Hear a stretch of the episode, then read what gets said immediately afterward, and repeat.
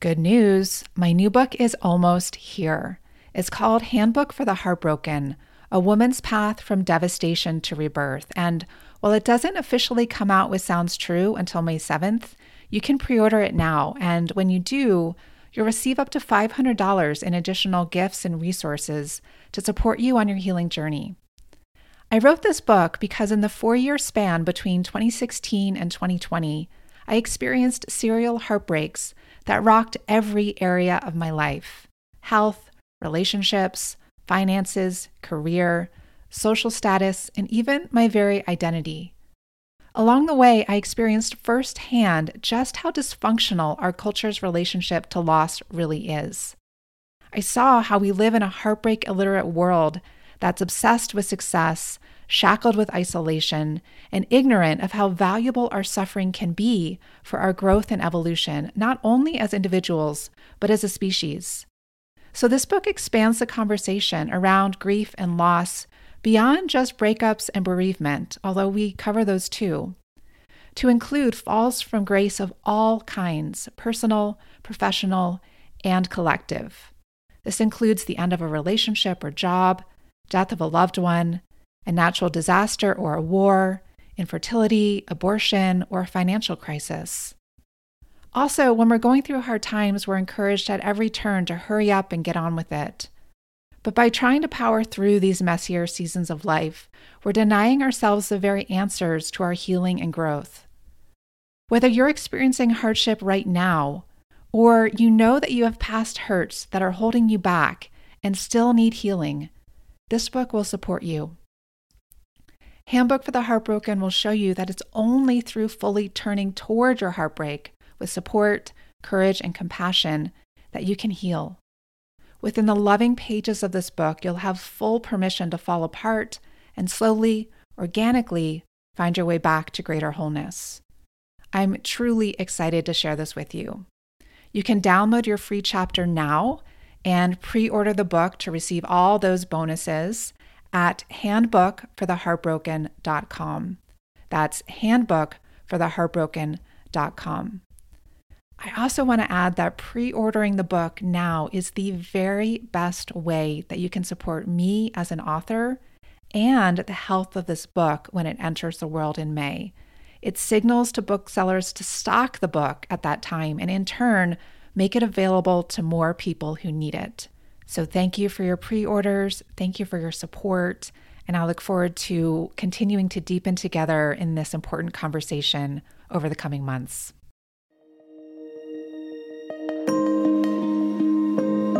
Hello.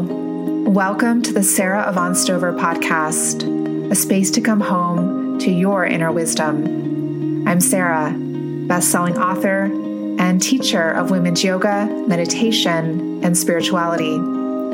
And this podcast was born out of my own desire to hear Dharma talks, which are what the Buddhist tradition calls wisdom teachings, through the distinct lens and voice of the sacred feminine. Here, I'll share these very talks, along with rich conversations about all different facets of the feminine spiritual journey. But above all, I created this because I believe that when a woman gets still and quiet enough to hear her inner wisdom, she's able to live her true path in the world. I hope this podcast helps you do just this. I'm happy you're here. Let's dive in.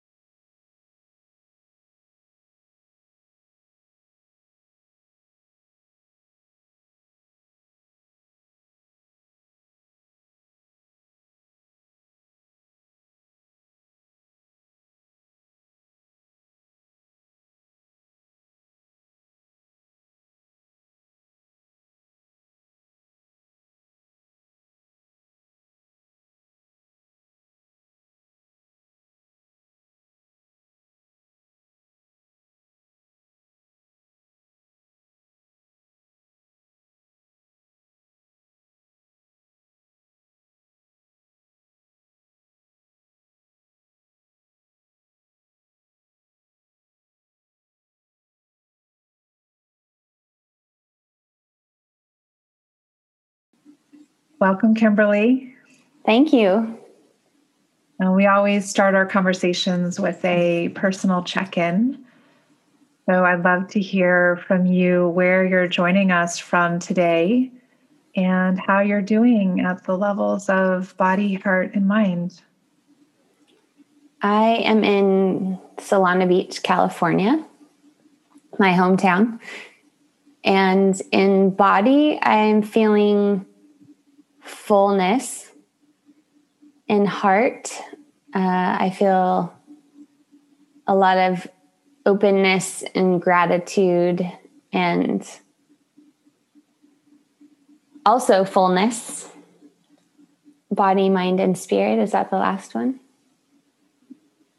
Yeah, body, mind, and heart. Heart. Uh, so my mind, uh, my mind is probably the most challenged of the three, just because I've been talking a lot, uh, and so sometimes uh, I have to sort of consolidate my energy to keep my mental focus so that my mind doesn't get out in front of me.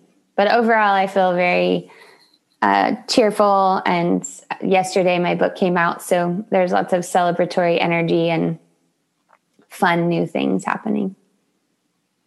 Great. Well, congratulations on your book's birth into the world. And I I loved reading it. Thank you. Thank you for sending that my way. And um, just, we're going to talk all about it today.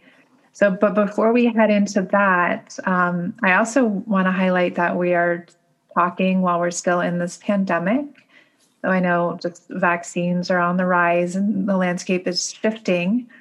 But I'm curious if you can share with us some things that you have found to really be supportive for you during this time. The most supportive things for me right now, and like a lot of people, I was displaced during the pandemic. So I was living in Brooklyn and I moved back to San Diego. And all my stuff is still in New York, um, all my physical stuff. So I've experienced a lot of change, uh, like a lot of people have.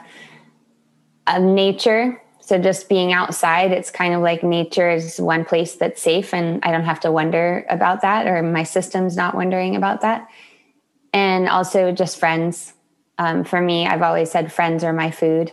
And as I wrote the book and learned more and more about polyvagal theory, I learned how that is actually true. Uh, so, yeah, friends and nature have been two huge tools for me.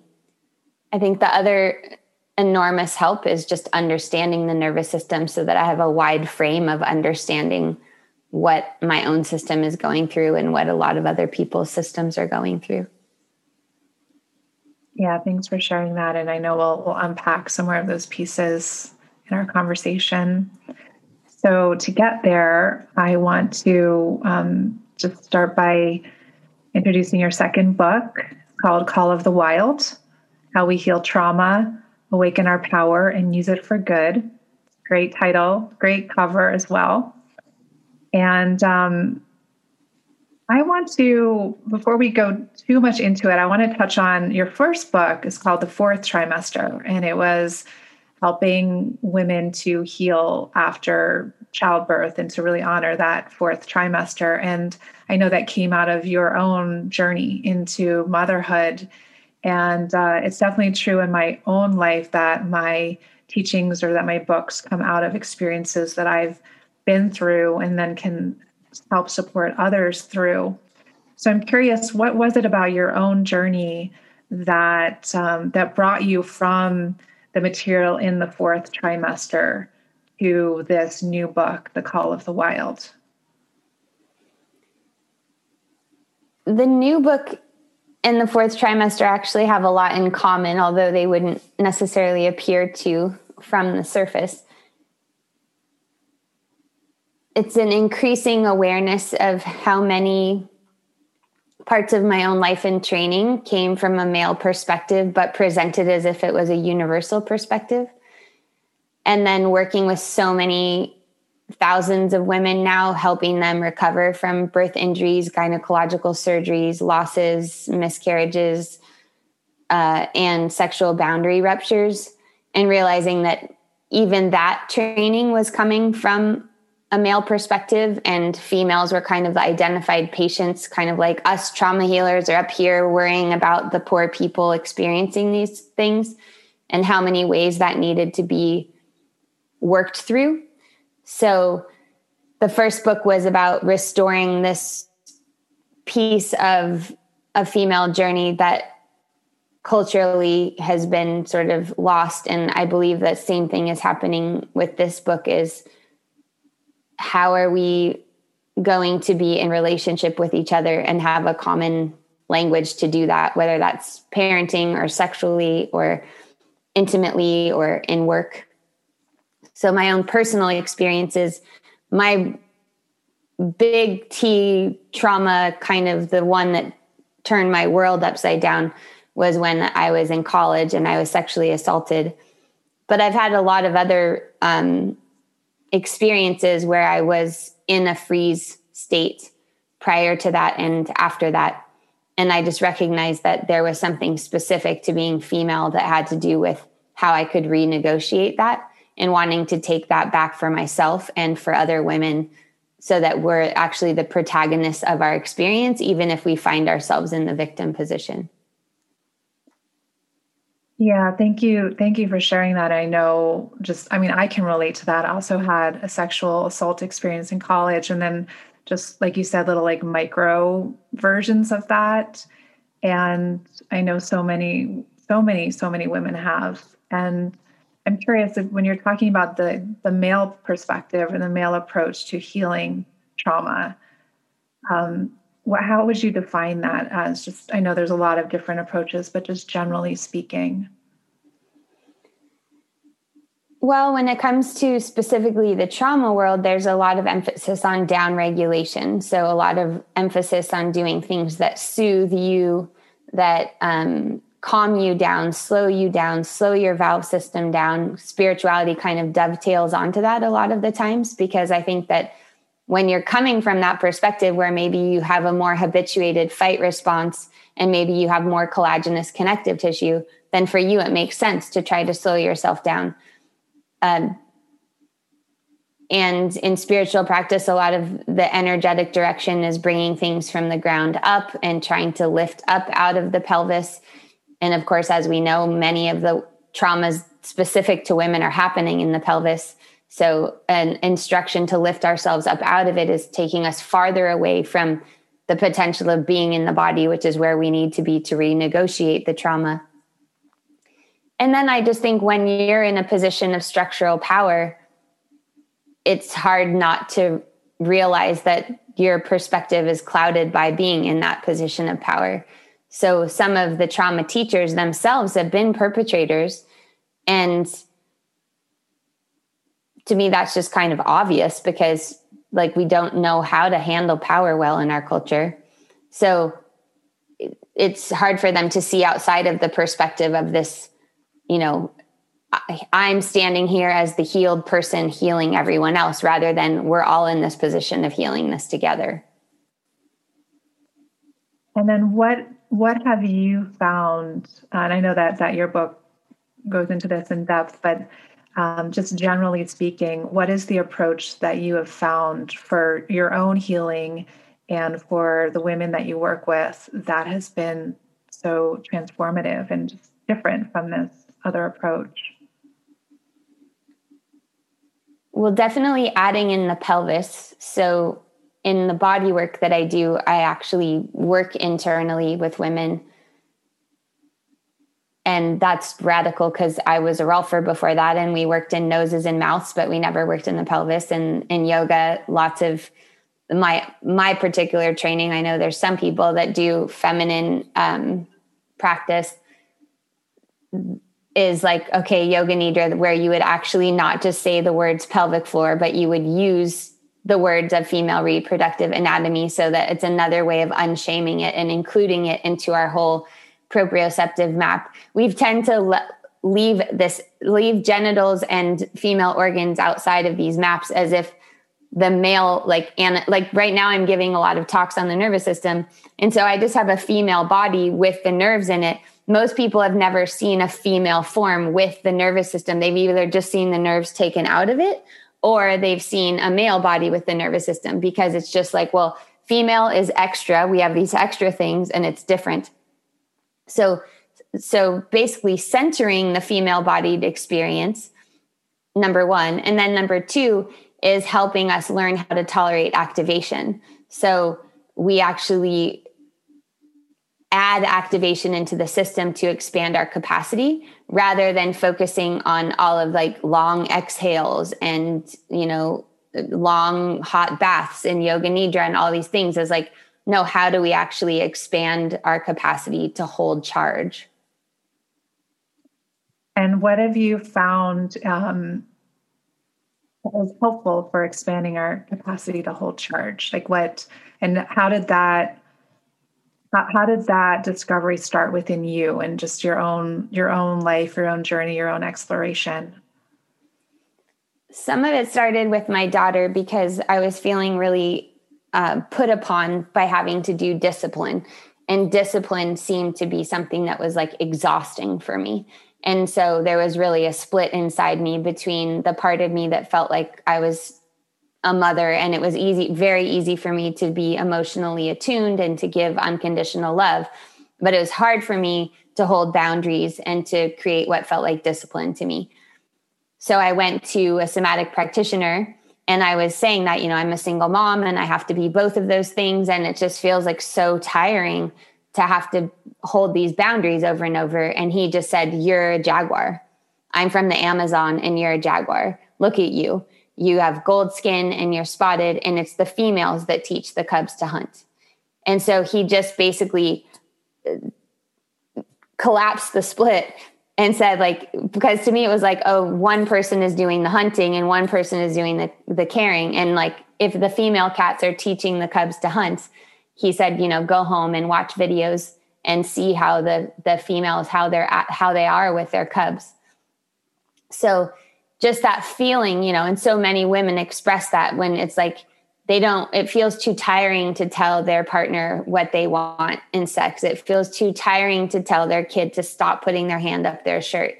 It feels too tiring to have one more interaction with the doctor where they tell you it's not what you think it is, kind of thing.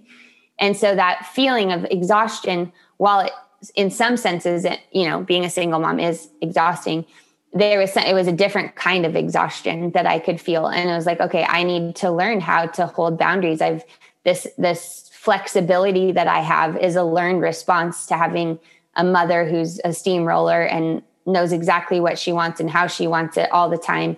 And so I never really even when I expressed my needs those needs weren't really listened to. So it was just easier not to even express them.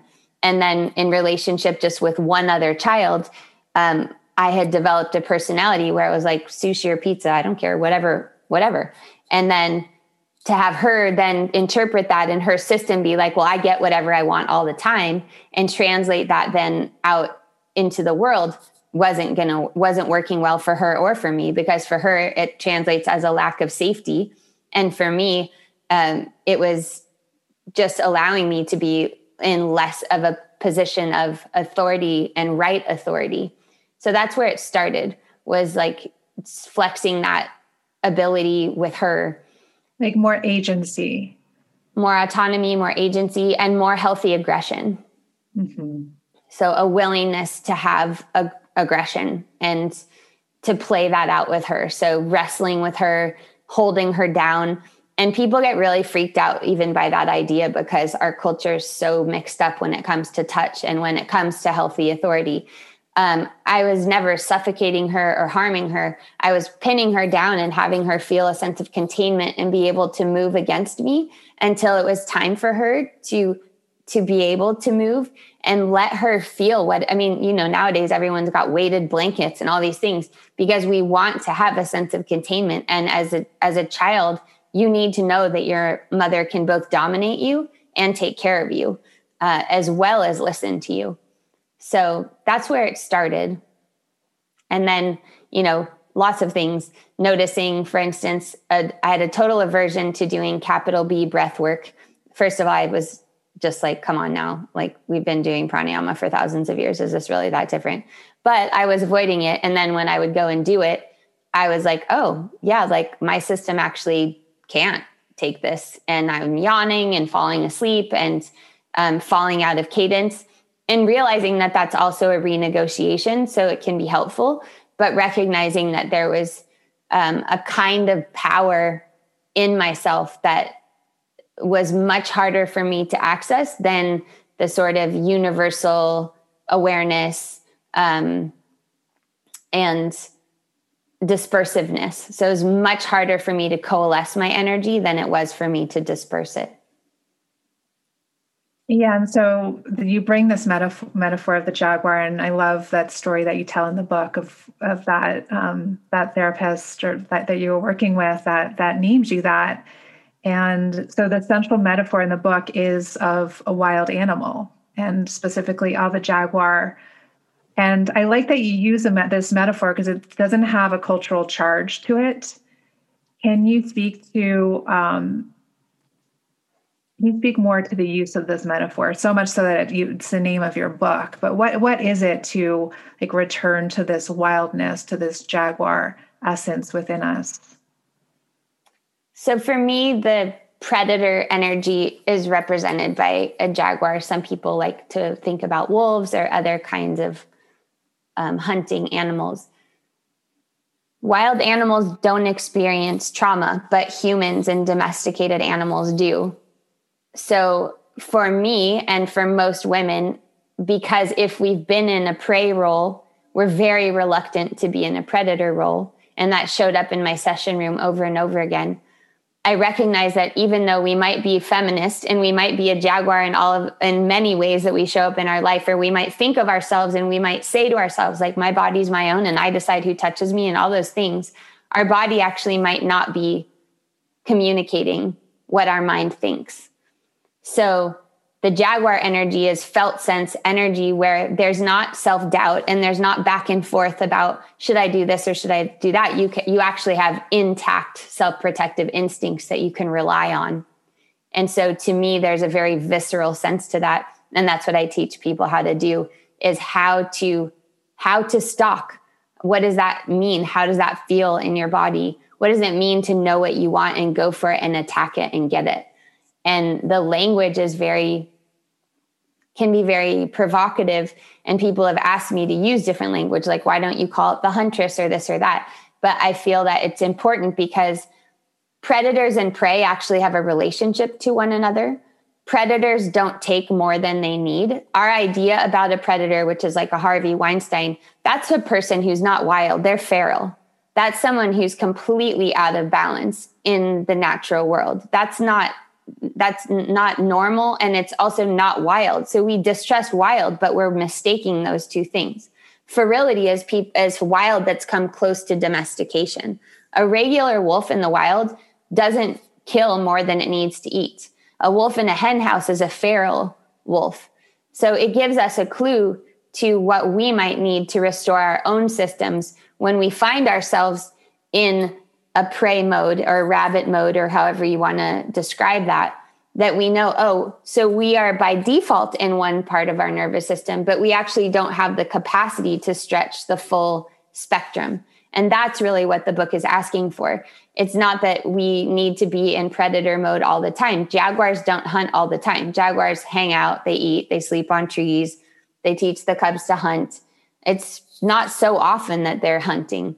And the same goes for the prey. Prey are out there, rabbits are out there chewing grass and hopping around, and they're not wondering when the next wolf is coming around. They're not avoiding the last field they got chased. They're just living their best rabbit life. So um, it's not about being one thing all the time. And people often, especially for women, they go, oh, that's like an alpha female. No, it's not. That's a, an overcompensation. This is this is like rooted energy where you can rely on your own instincts and you feel comfortable in your own skin. So it's it's about just returning to our natural instincts where it's like we're we're conditioned, we're educated to be more in the prey role, most of us as women. and so we've we've lost the connection and there's even just a taboo around being in the predator role so it's just restoring that that natural range that's already within us but that, that has been educated or trained or out or just been we've just rejected it exactly how has your life changed since you activated this this larger range within yourself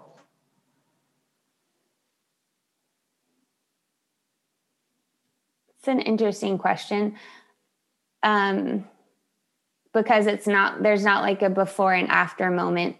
But I do feel that compared to my first book, you know, my first book, I wrote about an experience that I didn't have that I wish that I would have had. And I hope that many other people do have. But this book is like, I am the Jaguar, like I own this book. So it's a gradual process. How has my life changed? I think it's um, the outer world reflects my inner experience more. So it's not confusing. Like, and I think before people would tell me, like, oh, you're so mellow, you're so calm, it's so relaxing to be around you. Um, but I didn't necessarily feel that in myself. I think also people reflected back to me my intellect a lot more, whereas now people reflect back to me my power or my heart. They feel more of the wholeness of me rather than just like, oh, you're super smart, which to me never felt very satisfying because I didn't really value my intellect that much because number one, I didn't work very hard for it. But also, number two, some part of me knew that even my intellect was a trauma strategy. So the fact that I was so smart was partially because I was uncomfortable socially and uncomfortable in the realm of the body. And that's where I fled to. So as I've relied on that less and come more into my body, I get a more accurate reflection of my own power.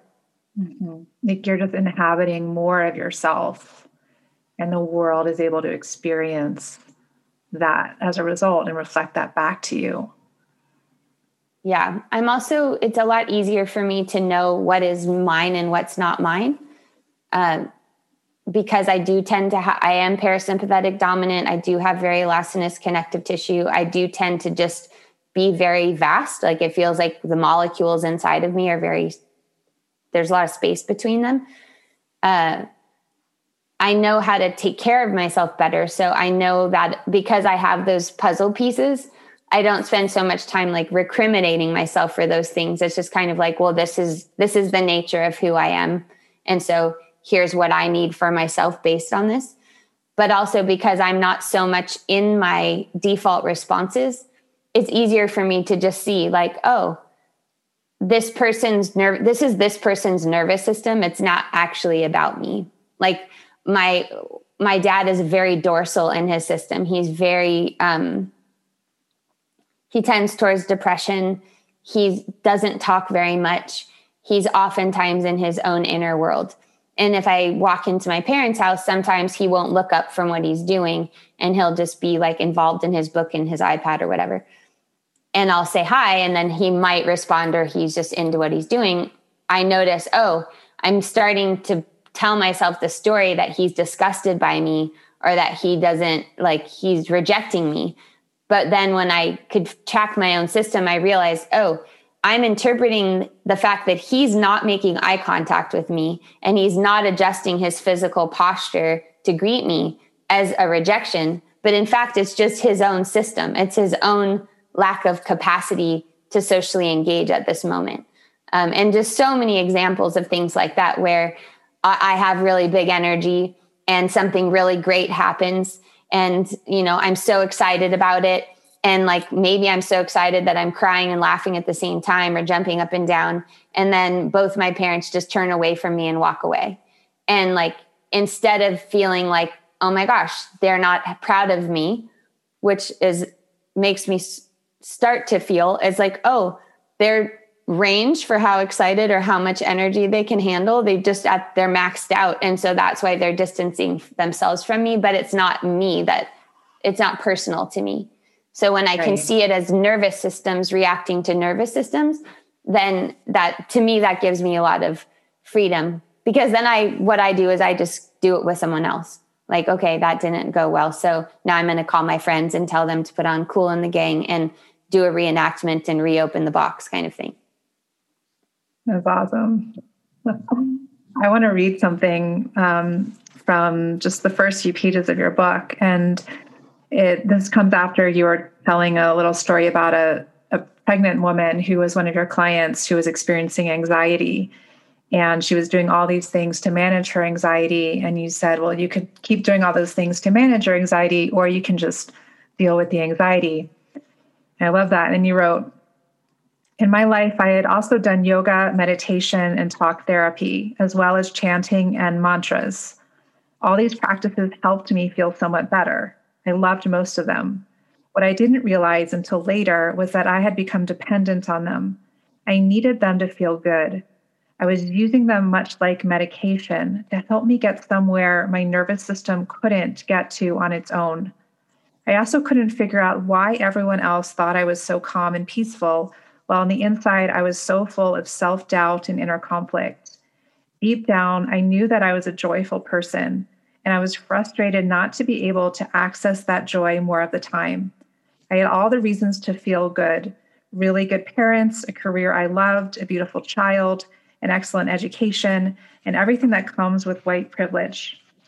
Oftentimes, those facts that I was well aware of made me feel worse. It wasn't until I experienced somatic work, soma means body in Greek, that I knew what it was like to feel good as a baseline. The better I felt, the more I recognized the depth of the disconnection that I had gotten used to living with before. Can you talk to us about this coming across this somatic work and what I know it's a vast topic, but what what it is and what what it is about that that really shifted things for you and allowed you to feel more of this congruence between outer and inner. The first somatic experiencing ex, ex, session experience that I had because I'd already done EMDR and for quite a long time, I'd done all kinds of things. I just could tell like this is totally different. And it was weird because, you know, soma means body. Okay, well, but I was a dancer and I was doing yoga and I was doing all things that could be considered somatic practices. And that's one thing I think is important is like anything can be a somatic practice. It's just a matter of if you're actually in your experience. I was really good at doing micro movements and creating a really complete proprioceptive map. And I think that all those skills helped set me up for the somatic work to be as powerful as it was. But I wasn't it's it's a bit hard to explain because you know I'd also done a lot of sitting practice, but all of that had trained me into neutrality. So I was when a practitioner would say, "Well, do you like that or you don't like that?" It, I wouldn't be. I would be like, "I don't know."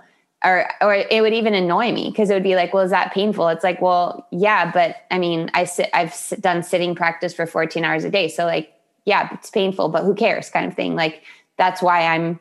And I had trained myself into a functional freeze where I could, I mean, and I and it happened in childbirth where everyone around me in my birthing room thought I was doing great but on the inside i really wanted help and i wasn't doing great but i was too far inside to actually ask for what i needed.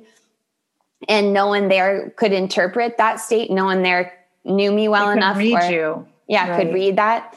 And then i'm really into ice immersion and like the first times i got in the ice it was people are just like who are you and i'm like yeah, I can just do this. I can just put myself in this place and like I'll be here till the end of time. Like people have to tell me to get out because my mind is so powerful and strong, but it's also because I was really adapted to that physiological freeze. So I've really changed how I work with the ice once I built, you know, at first it was like, okay, let me see how long I can stay. Once I got to, you know, over 15 minutes in 32 degree water, it was like, okay, this is dumb. Like it's like, who cares? That's a long time. It's a long time. And like, who cares? I mean, really, is, is it's making me a better person, a nicer friend? Like now, I, okay, I know I'm a badass. Great. Like check that box. Good. You can do this. Okay. Now what? So now I know how to work with it where I get in, I actually let myself respond. I do what everyone else is trying not to do because everyone else is trying to like minimize their response and like look cool and like make you know i'm cool calm and collected. I make myself do the opposite and i make all kinds of noises and i swear. And then the first impulse to get out i actually do get out and i run around and then i get back in. So i do like i like behave the opposite of what everyone else is trying to do to try to get my system to understand okay register the discomfort respond to the discomfort get yourself warmed up. Because for me the tolerating the cold is like really easy. It's the actual warming myself back up, which is the sympathetic response. So I do it in in cycles now. But you know, just to even know, oh, super interesting because anyone who who leads people in ice is like the women do way better than the men do. Yeah, duh, because we're wired for childbirth. So obviously we've got some wiring in here that knows about how to expand our capacity for extreme experiences. But also like if we need that healthy fight response with mo- which most of us do then we need to be able to bring that into practices. So that was a circuitous answer but basically i'm so curious. I mean I just can't imagine that because most people come to spiritual practice from a place of suffering, and oftentimes at a place of a rupture i know there's so many people that would be having a similar experience. I'm always so curious what these practices like who would i even be right now had i like been doing them from a healthy baseline? Um, it's a very fascinating inquiry. The thing is i'm not really drawn to do discrete practice anymore um, because i don't need it. So it's sort of like I would much rather be out hiking in nature and moving around than sitting still, concentrating on something because I did that for so long. And it doesn't ultimately make me feel more connected with the earth and with all of the beings on the earth, being by myself alone in my internal world. What makes me feel connected is being outside and having great conversation and being with other people. Want to take a quick break from this conversation to let you know about a virtual retreat I'm leading this May in partnership with the Shambhala Mountain Center based in Colorado, and it's called the Deep Rest Retreat. This is happening the weekend of May 22nd and 23rd. And in line with today's conversation with Unique, I want to offer this retreat because I know so many of us, especially women, are experiencing deep exhaustion. And simply being a human being can be exhausting, especially when we live in a culture that condemns rest. Add to that a pandemic, an ever quickening pace of life, plus any other curveballs that might be thrown our way. And we're lucky if we don't burn out at best or reach our breaking point at worst. And as we all know, doing too much and too often takes a toll and creates hormonal imbalances, illness, relational distress, tanked creativity, as well as more emotional and mental suffering. So during these tiring times, let's gather together to revalue and reclaim the sacred practice of deep rest. Will replenish every dimension of your being physical, mental, emotional, and spiritual. And this weekend retreat will include inspiring wisdom talks, women, women's yin and slow flow yoga, Buddhist meditation, journaling, ample time for self care, nature walks, group sharing, and sacred silence. Within this container, you'll have the space, inner and outer quiet, inspiration, supportive sisterhood, and guidance you need to make rest a more regular and regarded part of your life. All self identified women with all levels of yoga and meditation experience are warmly welcome. And if you can't attend live, recordings will also be available afterwards. Plus, to make these teachings accessible to all, a sliding scale is available. You can learn more and join this retreat at shambhalamountain.org. That's shambhalamountain.org. S H A M B H A L A mountain.org, and there's also a link in the show notes. So let's talk about that you know, and when when you were sharing your your check in and the things that have helped you the most during this pandemic, you mentioned friends and like that friends are medicine, and that that relates to polyvagal theory. Can can you can you unpack that a little bit for us? Sure. So, what polyvagal theory showed us is kind of two different things. One is that our normal autonomic nervous system understanding from high school that sympathetic is fight or flight and parasympathetic is rest and digest is a mixed metaphor. So, like just when I was talking about the ice, a sympathetic reaction is also, yes, it's a fight or flight reaction under stress. But when you're not under stress, that's what gives you energy, motivation, drive, forward movement, power. And polyvagal theory showed us that under stress, the parasympathetic system in the dorsal branch, which is the back of the body, is our freeze or collapse response. So that's like playing possum or dead, or you know, um, when you evacuate your bowels or faint at the furthest possible extent of the reaction. But it also showed us that we have a whole other branch of the nervous system that we didn't know about before 1994, which is the social nervous system. And that's the ventral vagal branch. So it's heart and above and it's our orienting apparatus our our what actually turns our head and neck and then our eye the muscles around our eyes the fine muscles in our face and our ears. It's developed from maternal bonding so that we're super receptive and attuned to our babies. And because these human babies rely on us for so long. Uh, we need to know how they're feeling, and they learn how they're feeling from us because their survival depends on it. So, as females with estrogen, which estrogen is a bonding hormone, we're more attuned to that because of the survival element. And therefore, on the flip side, when we're under threat, we're also more prone to the default responses, which are fawning and fitting in. So fawning is being very nice, um, getting closer to a threat because a known threat is actually less dangerous than a threat that's wandering around out there. So, as people with less structural power, whether that is female or non white, we're likely to do things and take on behaviors that make us less threatening to the person in power so that we can survive and we're in less danger. And then fitting in, which is camouflaging. So minimizing, hiding, um,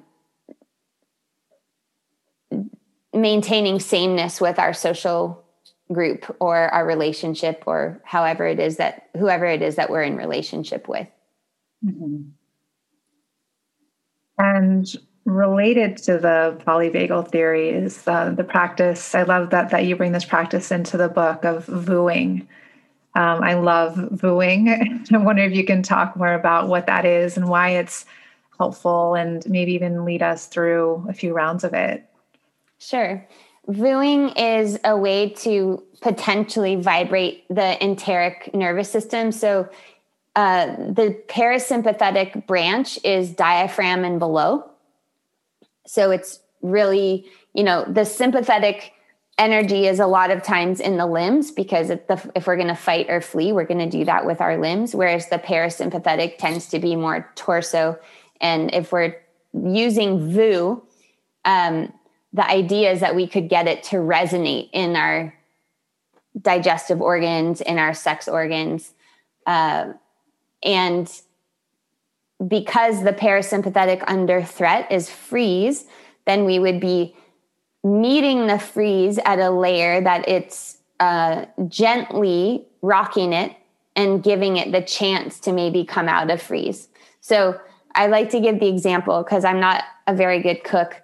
And so I actually have tried this. It doesn't work to take a frozen chicken out and put it in hot water. Um, just FYI, PSA, if anyone here is wondering. Um, you got to thaw something out in like room temperature water. It does, you can't rush it. You can't thaw it out faster, unfortunately. um, so vooing is like that. You know, yeah, you can do Kapalabhati and you can do all kinds of like intense breath practice. But if you're trying to get to a layer deeper, you're going to need something a little bit gentler and a little bit subtler. So voo is one of those things. So should we give it a go? Mm-hmm. So the other thing is your tone. So in my book, what I'm really trying to get across is that we think we're personalities that are communicating, but we're actually nervous systems communicating with each other. And our nervous system communicates through the tone of our voice, the content of what we're saying, our facial expressions, and our body carriage. So when you're vooing, you would also want to bring your tone as low as you can without strain.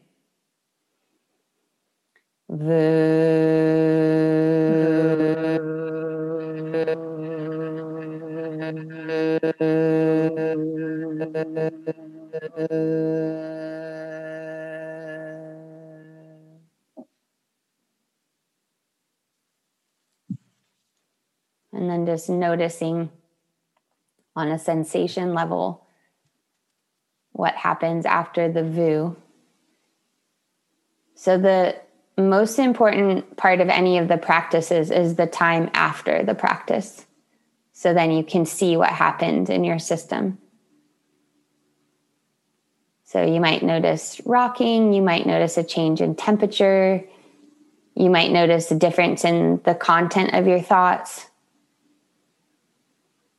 and then just notice where your attention gets drawn. And it's like if you throw a pebble in a body of water, that's what the practice is. And then you want to wait until all the ripples are gone before you start something again.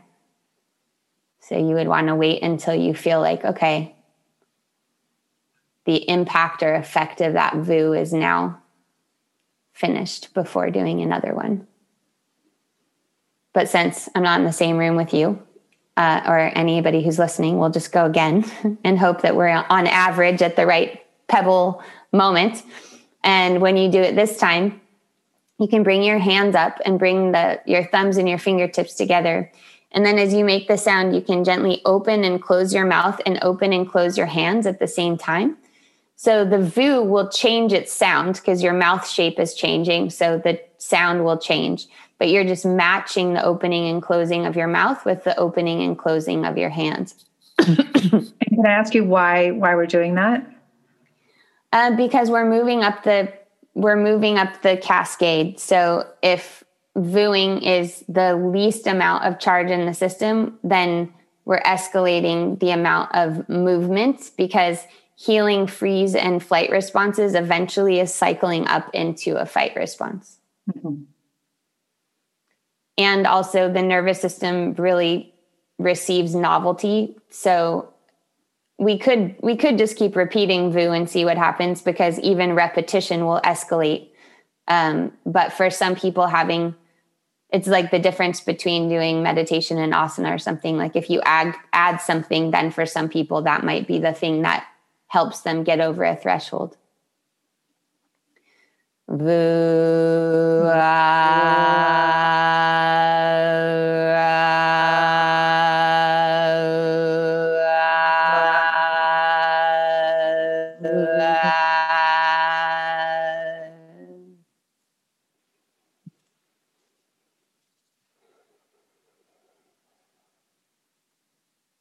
just noticing again. I'm in a yawn. Uh, uh, noticing if you have any impulses, like if there's movement that's already happening in your body, or if you have an impulse to move, imagery, sensations.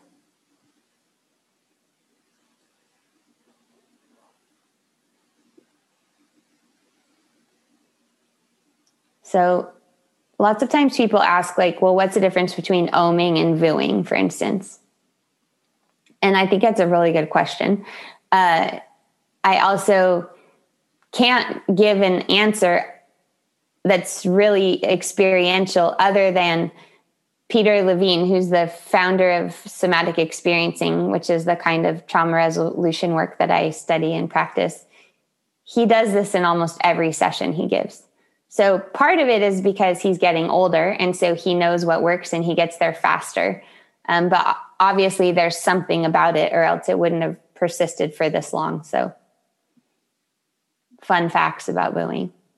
It just it feels different in my body than oming. Like I really feel it in my in my guts, like the like with the warmth, the energy. And oming feels higher up in my body.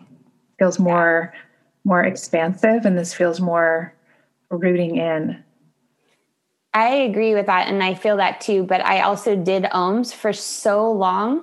So I had like thousands and thousands. I mean, can you imagine how many ohms we've done in our life? It's like, I mean, hundreds of thousands. So it's sort of hard for me to say because that's what I feel too. But I'm like, well, but I did that so many times and I've done, I've probably only done like 10,000 VOOs or something. right. Right. Well, thanks for, thanks for leading us through that. And taking the nervous system a little further, um, you you use the the colors red and blue, and I, I love that as well because it also it's just a neutral way of starting to name our experience of if I'm in red or if I'm in blue. And um, can can you can you lead us through that a little bit? Like what is what is red, what is blue, and you also talk about just noticing more of the blue. And I love the the stories that you shared around how you do that. Red is red and blue are from somatic experiencing. So red is what we consider what's painful and blue is what's pleasurable or what feels good. And as I mentioned earlier, for me that was really hard for me to tell at the beginning because I was just kind of neutral about everything. Um, I mean, certainly in my day to day life, there's things I liked or didn't like, but my entire spiritual training was about non attachment. And that was equanimity. Yeah. So it took me some time to be able to decide that I liked a sensation or didn't like it. But um, what we know about healing trauma is that we have to be able to feel things that feel good in order to actually renegotiate the things that don't feel good. And when we are able to anchor ourselves in what is blue, then and protract the experience of what is blue, then it gives us more space in our system to renegotiate the red. And the red actually is doesn't seem as red once we get to it. So, you know, everything right now is training us into what's wrong. We have to be very active to protect ourselves and our space in order that we're not in what's wrong all the time because you know the news. The news reports things that aren't going well. It doesn't report things that are going well. Um, you know there's just so many ways that we could be caught up in what's wrong all the time and our nervous system is getting trained in that direction. So we have to stretch out the things that feel good and it's not spiritual bypassing and it's not pollyanna optimism and it's not this like it's not manifestation. It's moment to moment tracking of what what is working.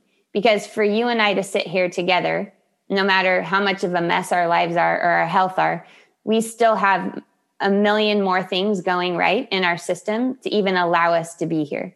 So it's really that simple of just taking a moment. And uh, again and it's not a gratitude practice or a gratitude list or anything like that. It's just like right now wherever you are is there anything that feels good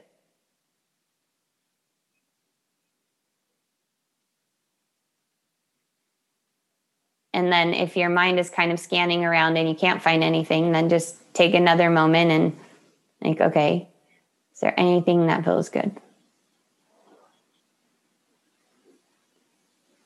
And of course, the the pendulum is going to swing. So the minute you find something that feels good, it's going to go back to like, oh, but what about this thing that doesn't feel good? And then you go, okay, yeah, and back to what feels good.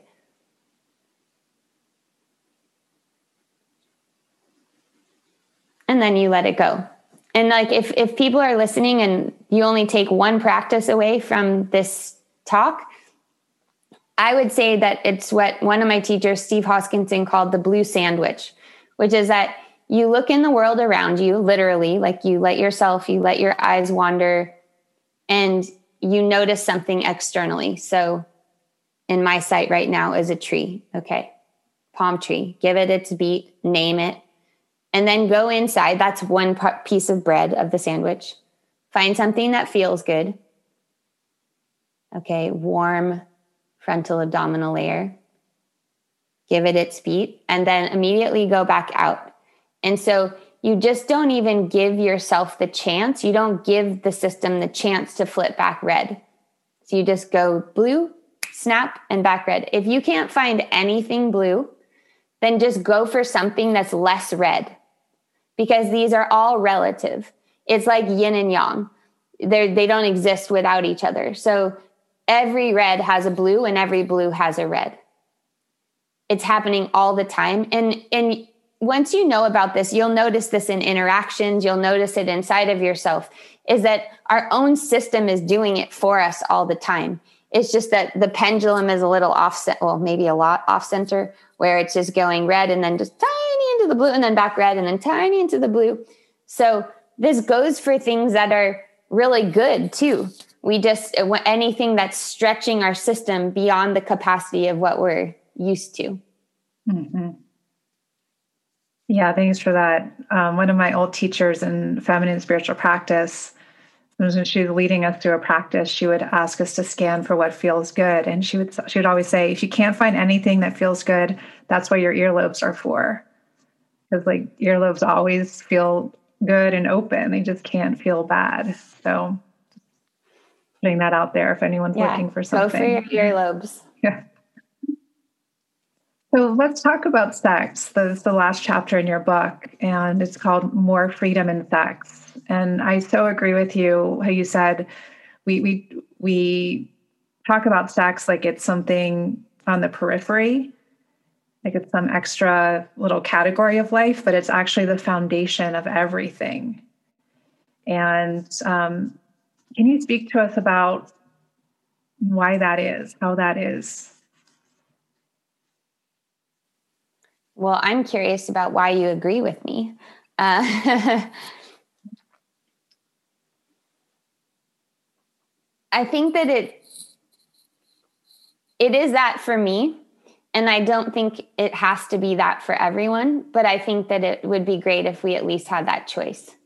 And so many of us are reacting to our past whether it's personal or familial or cultural or religious and we're bringing all of that into the and our politics into the present moment that has nothing to do with our animal nature. It has nothing to do with our actual bodily physical wants and desires. It just has to do with all of this all of this layers of imprint after imprint. And so i hope for everyone that we could take off some of those scripts and imprints so that we could get closer to what it is that's actually ours. And sex just happens to be a place where there's a lot of activation. And in some cases where there's a lot of activation, there's tons of opportunity for repair. So, um, arousal energy is healing energy. And when we're in that arousal energy, much like birth space, there's just so much material that's at the surface that's available for us for deep connection and repair.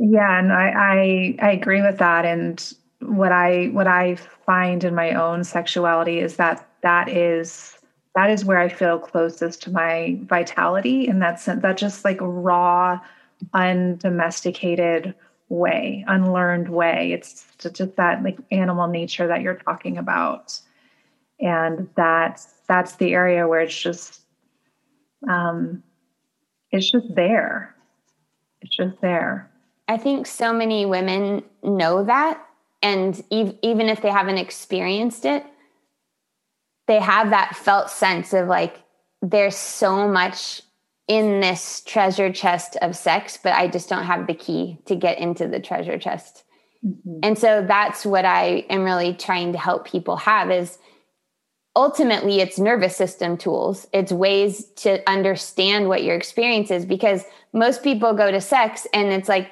depending on if you're in a relationship or not in a relationship there's so much that's tangled up in there. Attachment desire you know just proximity to another human at this point touch companionship um, so many different layers of ourselves that are tangled up. And then we come with all that intensity and we wonder why it's not going well because we haven't there's no context for it and we don't have a common language for it so that's what i'm really trying to help people with is is to understand from a visceral sense how they could communicate from their present moment experience rather than what are what their mind wants them to want right? Lots of people come to me and they want me to help them want something but i'm never i never it's never my job to make somebody want something they don't want. It's my job to help them find out what they do want, right? That's yeah. that's the red. It's like people come with the red and then they want to be in the red and wrestle around in the red with me and I'm like, "Hey, blue, like what do you what do you like? What is working? You know, what is your favorite thing? Okay, you don't like this, but and then when we can expand like uh, you know, my favorite question is like, how can I make this even more wonderful? You know, like, how can this be even more wonderful? Then it's like the dog the the dog is out of the the bone is out of the dog's mouth and then it can be like oh well what's what's over here? So there's just so much potential for growth and play and expression and spontaneity available to us in sex and the way that we've structured it as a culture is so one flavored very narrow. Yeah. So what's like what's one little practice that women listening can maybe just start to apply in their sex lives? That's such a hard question because everyone's at such a different stage of of their own self exploration. I mean, the stereotypical advice is like what everyone's thinking I'm going to say is like self pleasure practice and you know expand your self pleasure practice which at this point makes me want to stick my finger down my throat. Although i do think self pleasure practice is great and you know i am in a relationship but my boyfriend lives in another continent. So self pleasure is a major way for me to be moving my energy. Um, you know i guess what's coming to me right now is that as women we really I mean, over a lifetime, we speak twice as many words as males do. We just think that if we just process it a little more, say it one more time, talk about it more, that that's the thing that's going to get us what we want. And part of coherence is when you're angry, you're actually angry. You be angry. You don't be like really composed about it and like calm and like explain why you're angry because then the other person doesn't really understand that you're angry because you don't seem angry. Or when you're sad, you're just actually really sad instead of talking about being sad. Um, so giving yourself permission to be the thing that you are, not to be the polite composed version or or it's it's very subtle right? Like i i don't really care that much about being polite if i'm in a in a relationship but it's like there's power that kind of comes in containment too. Like if i can be i'm really angry but i'm going to be really contained about it there's a bit of a power in withholding in that too. So it's really important that our expression is a full expression, not a digested, preformed idea of that expression. And, you know, I think knowing you and knowing probably the people that are interested in listening, this is particular quote unquote advice for this crowd, not for every crowd, right? But um, that's what I would recommend. Thank you. And Kimberly, what is your current growing edge? I got a whole bunch of them lined up in front of me at the moment. What are uh, they? uh, well, I have a 13 year old daughter. So mothering a teenager is a lot different than mothering up to this point. So there's lots of growth edges there um, and specifically because she's very influenced as you know she's gen z so she's very influenced by um, she thinks everything she thinks gender is a co- social construct. She thinks um, sexuality is a social construct. She thinks you should be able to choose your sexuality and your label and then change it back. She thinks you should be able to change your pronouns and change them back. And that's really in um, in some ways at odds with how I see um, how I see things. So it's a growing edge to hold space for her own points of view and her own autonomy and who she, like right now i don't want the vaccine she wants the vaccine um, so letting her have that also recognizing that i have an extremely mature 13 year old so she seems like she's like 16 or 17 and like reminding myself again and again like this is a child and there are certain things children can choose for themselves and there are other things children can't choose for themselves so that discernment is a challenge for me and then, but at the same time, offering to her what I do know about biology and what I do know about physiology and what I do know. And so, you know, holding that space between letting her be herself, but also coming from a place of someone who's lived 30 odd more years and something that's really about something that's really important to me. So that's a huge growing edge because it's almost a daily conversation in our house because she has several transgendered friends and um, non binary friends. And I'm personally really concerned about how female adolescents are dealing with the pressure of being adolescents right now and how, um, and, and how I'm, I'm concerned about our cultural love for testosterone, basically. I'm like, how we just, we just love testosterone. And anything that's getting away from est- estrogen and oxytocin is like where the culture is going. And it's so much happening in the neofrontal cortex with morality and ideology. And it's very abstracted from the body. And so that concerns me. I'm concerned and i'm concerned and what i talk to her about is like i'm very concerned with the fact that like woman is now a word that is contested so hard what it means to be a woman um, to use the word woman, pregnant women um, is like it's for lots of people, it's not good enough to just say women and pregnant people. It just wants to be only pregnant people, and how quickly again we're giving up our our authority when it comes to our pelvises. Mm-hmm. So that's a growing edge. I mean, I'm also teaching with my mentor next month, Peter Levine. That's a pretty gigantic growing edge because um, he's 75, and a lot of the work that I've developed is not in opposition to what he says, but as a result of pushing the paradigm farther.